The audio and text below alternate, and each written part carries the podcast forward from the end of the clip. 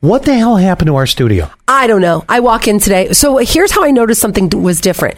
Before I left work yesterday, I'd put a sign up box to win NASCAR tickets on the couch that sits in our studio. We finally, after just shy of 20 years, Mm-hmm.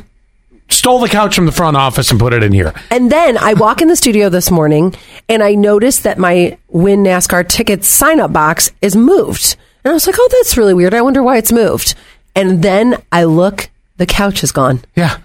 And I there's thought that was you guys. no, No, and I now- thought it was Scott. No, I thought it was. And then now there's three chairs that used to be from the front office back here. Do they look terrible? No. No. Are they as comfortable as what the couch was meant to be? Probably not. Not at all. So Are now, they afraid what we're going to do on the couch? well, now do me a favor.